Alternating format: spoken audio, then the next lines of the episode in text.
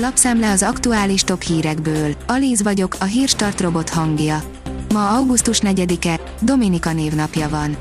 A G7 oldalon olvasható, hogy a németek már tiltanák a kavicsos murvás kerteket, kötelező lenne a kertészkedés a családi házaknál. Németország egy részén kisé extrém irányba tolják a szabályozást, bár kétségtelenül lehet amellett érvelni, hogy ne legyenek zöld felület nélküli porták.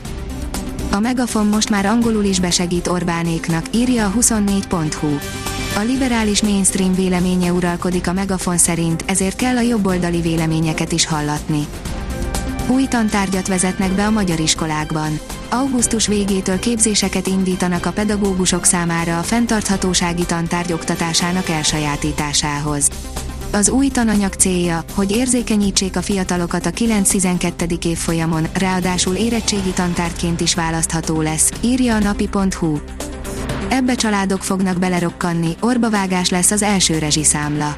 A rezsinövekedés annyira brutális és zsebbevágó, hogy nem hiszem, képesek lesznek ezt elfedni a különféle, a kormányzat által kreált vagy felnagyított ellenségek, fogalmazott a népszava kérdésére Siklaki István szociálpszichológus, áll a népszava cikkében.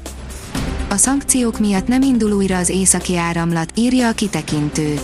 A nyugati szankciók miatt nem lehet visszaszállítani Oroszországba az északi áramlat egy gázvezeték turbináját közölte a Gazprom szerdán. Mi történik az orvosi rendelőkben? Ez több millió magyar érint az újabb Covid hullám előtt. Bár a legtöbben ősszel tervezik beadatni a koronavírus elleni oltást, tízből egy olvasónk már a nyáron kérné a vakcinát.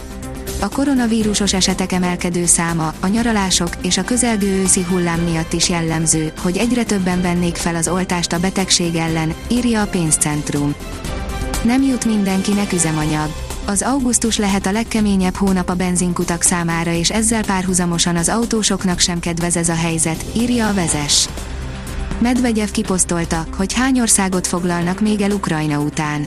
A volt orosz elnök VK fiókján egy hosszas posztban részletezte, hogy vissza kellene állítani Oroszország régi határait kezdve Kazaksztánnal és Grúziával. A posztot 10 perc múlva törölték, írja a 168.hu. Példátlan kínai hadgyakorlat, rakétákat is lőttek Tajvan felé, írja a Forbes. Peking Kína részének tekinti a Szigetországot, ahol tegnap járt látogatóban Nancy Pelosi, az amerikai képviselőház elnöke. Meg is jött rá a válasz. A szíriai háború óta gyanús hajó hagyta el Ukrajnát és már Libanont is. Nyolc ember meghalt, négy pedig megsérült, köztük három gyerek a kelet-ukrajnai torek csütörtöki orosz tüzérségi rakéta támadásában jelentette be Pavló Kirilenko, a régió kormányzója Telegram oldalán csütörtökön, írja az Infostart. A vg.hu írja, kiakadtak a pirotechnikai iparák szereplői, szerintük csak egy hangos kisebbség tűzijáték ellenes.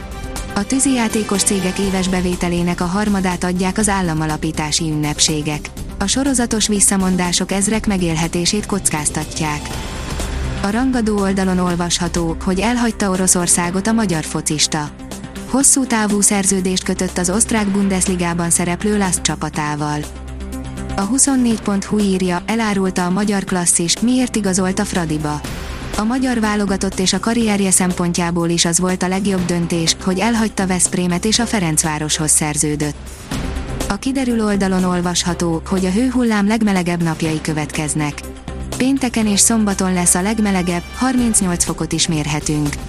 Ugyanakkor szombaton a nyugati tájakon már hideg front mérsékli a hőséget, vasárnapra országszerte hűl az idő. A Hírstart friss lapszemléjét hallotta. Ha még több hírt szeretne hallani, kérjük, látogassa meg a podcast.hírstart.hu oldalunkat, vagy keressen minket a Spotify csatornánkon.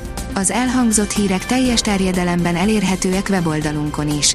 Ha weboldalunkon hallgat minket, az egyel korábbi adás lejátszása automatikusan elindul. Beállíthatja, hogy az összes korábbi adás, vagy csak az aktuális tematika hírei következzenek. Köszönjük, hogy minket hallgatott!